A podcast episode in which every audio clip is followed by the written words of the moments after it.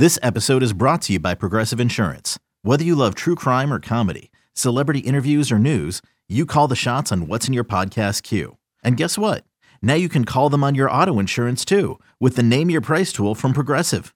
It works just the way it sounds. You tell Progressive how much you want to pay for car insurance, and they'll show you coverage options that fit your budget. Get your quote today at progressive.com to join the over 28 million drivers who trust Progressive. Progressive Casualty Insurance Company and Affiliates. Price and coverage match limited by state law. Speaking of being here, PJ, I need you to talk me to the Scottish Open. Let's talk about it. I need more winners, PJ. You're on that Morikawa high. I'm on a you? Morikawa high. Now you man. want It's some more winners, Nothing like winning money off of the demise of others. man. S- something that Trista Crick has kind of started here on the show, and I'm kind of getting a, getting the hang of it. Thank you, Collin Morikawa, for nothing. Well, our handicap on Wednesday, we talked about how big a factor the wind could play. Yeah. And the wind has been playing. It's been playing a big factor. The leader right now is Cameron Tringale at seven under. Who? Cameron Tringale. Did you know about Cameron Tringale before this? Of course. Okay. Did I pick him? Of course not. Right. Never. Never would have picked Tringale for this. Now, what's interesting, Q, is since 2017 on both the PGA Tour and the European Tour, there have been uh, 23 players who have been in the position that Tringale has been in, where he's led by three shots after the first round and the second round.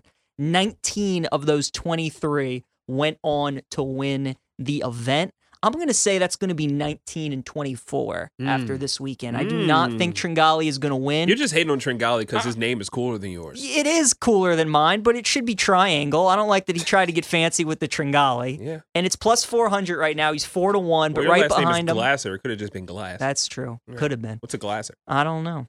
You could have been mayonnaise. I got the simple one. you got the mayo. I'm, I'm the most simplified version. You are. Could have been Miracle Whip.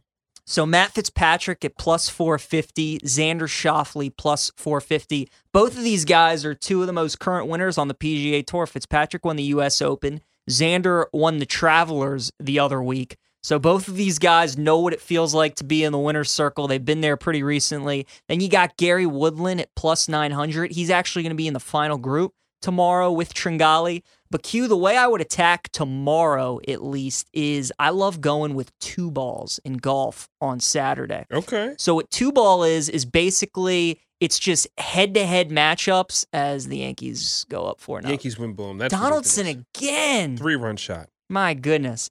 So what happens is uh, in golf, you can bet guys who they're grouped with, you can bet them head to head. So like tomorrow, Gary Woodland and uh, Cameron Tringale. If you like Woodland to post a better score than Tringale tomorrow, he's a minus 125. If you like Tringale, he's a plus 135. If they tie and they have the same score, it's a plus 750. Okay. So I like attacking these. My favorites tomorrow, I'd parlay together Xander Schauffele uh, at a minus 155 versus Jordan Smith and Matt Fitzpatrick minus 155 versus Rickie Fowler. I would parlay those together. I like Xander and Fitzpatrick together. Nice plus money one for you that I like. I like Jordan Spieth plus 135 Mm. against Jon Rahm. What I like doing Q in these is I like picking the golfers that I thought would do well pre-tournament and right now they're kind of like 5 6 shots back and tomorrow's moving day. Yeah. So they know they're going to have to go low. So you're trusting on the good guys to continue to be good when they need Exactly. to, to need to be good the most. they know that tomorrow is their day to try and get in contention. So I like Spieth, Xander, Fitzpatrick is a good one. I'm trying to see if there are any other ones that I like. Those were kind of the ones that popped out to me. Max Homa plus 110 against Tommy Fleetwood tomorrow could be another interesting look. But that's how I would attack tomorrow is I'd take the two ball. I love doing those. Gives you something to watch. Yeah. You root head to head because you know if your guy's having a bad day and he's four over, the guy you're playing against could be six over and you could still be a winner. Yeah. So that's what's nice about that. I'd go two ball. And then as for a winner, if you're looking for a guy, it's tough to say right now, Q. Probably Fitzpatrick if you had me make a pick right now at plus 450. But with the way the wind has been, there's some real value to take a guy right now who's like six or seven shots back. The morning wave has had such an advantage in this tournament over the afternoon wave Yeah. that these guys who are going off in the morning tomorrow could go like six under par. And then at the end of the round tomorrow, they could find themselves like two shots off the lead. Yeah. So I think there's some value in finding some of those lower guys. I mentioned Spieth. Justin Rose could be a good one at 66 to 1. Spieth was 40 to 1. Jon Rahm at 18 to 1 could be a guy. So there's some value, Q. I like when guys like Tringale and Woodland are leading a golf tournament because I know that they're probably going to come back to the rest of the pack. Right. So what do you think about Rickie Fowler? I'm looking at him. The last time I checked, I think he was what tied for eighth. What do you think about his uh number? I'm trying to pull it up on the odds board, the live odds board at the moment. Yeah, I don't see it. Rickie is uh so he's two under right now. Like you said, he's tied for eighth. His odds he's to win to are one. forty to one. So what's interesting about Rickie Q is he really has some incentive to play well this week. He won it in 2015 too. He did. He did. He tends to play pretty well over in Europe, but he's got some added ex- uh, incentive because if he posts a top 10 finish at this event, he gets to play in the Open Championship next week. Hmm. So he's not locked in right now. So, you know, Xander Schauffele, Gary Woodland, Fitzpatrick, they're all playing next week. But Rickie Fowler's not. So Yeah. he really is treating tomorrow and Sunday like a major for him because you have a chance to play at the 150th Open at St. Andrews. I mean, you you are going for that opportunity. So Rickie's a good call. He's definitely a guy to watch tomorrow.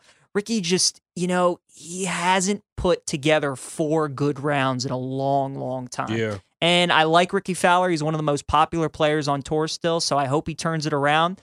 But uh, the added incentive of the Open next week is is the thing I'm clinging on to with him. If he posts a good round tomorrow, Q, maybe he has a good Sunday, and that forty to one is definitely an interesting price. Definitely possible for him. His last five results, uh, from oldest to more more recent, he was cut. He was tied for sixth, tied for ninth. He won it in 15, and then most recently tied for eighth. So I think it's possible. Just looking for some value, guys, possibly on this board. Um, as I look up and I see my Rays do go up one nothing on the Reds, and now they're headed to the bottom of the third. But yeah, PJ, I appreciate your insight on the Scottish Open. I'm definitely gonna I'm gonna take a look around, man. I I, I might throw Rickie Fowler out there for a little bit. I'm gonna play some. I learned a new thing today: some two ball, some three ball. Dude, I love I love the two ball. Come on. Now, what people can do with two ball is they can play, as I mentioned, they can do a head to head with a tie option, Mhm. which stinks because if the golfers tie, it's not a push. You just lose your bet. Or you can do a bet with a head to head and where a tie is a push. yeah, So, for example, when Woodland and Tringale are head to head, it's a minus 125 and a plus 135. But if you do the tie no bet, Woodland gets all the way up to a 150. So the juice So isn't as good, options, but you do get your money back. you get your money back. Yeah. Okay. Mhm. Um, really quick before we move on from this, today I know you've been up since like two o'clock, three o'clock in the morning watching this stuff. Uh, what was the what was the biggest surprise? What golfer maybe surprised you the most, and maybe some guy or guys that you're keeping your eyes on as we head into the weekend? You know, Justin Thomas was a huge shock today. He shot a seven over par, a 77. JT obviously won the PGA, one of the best players in the world. He shot a 73 on Thursday. He was two over, but he was in the afternoon when the conditions were much tougher.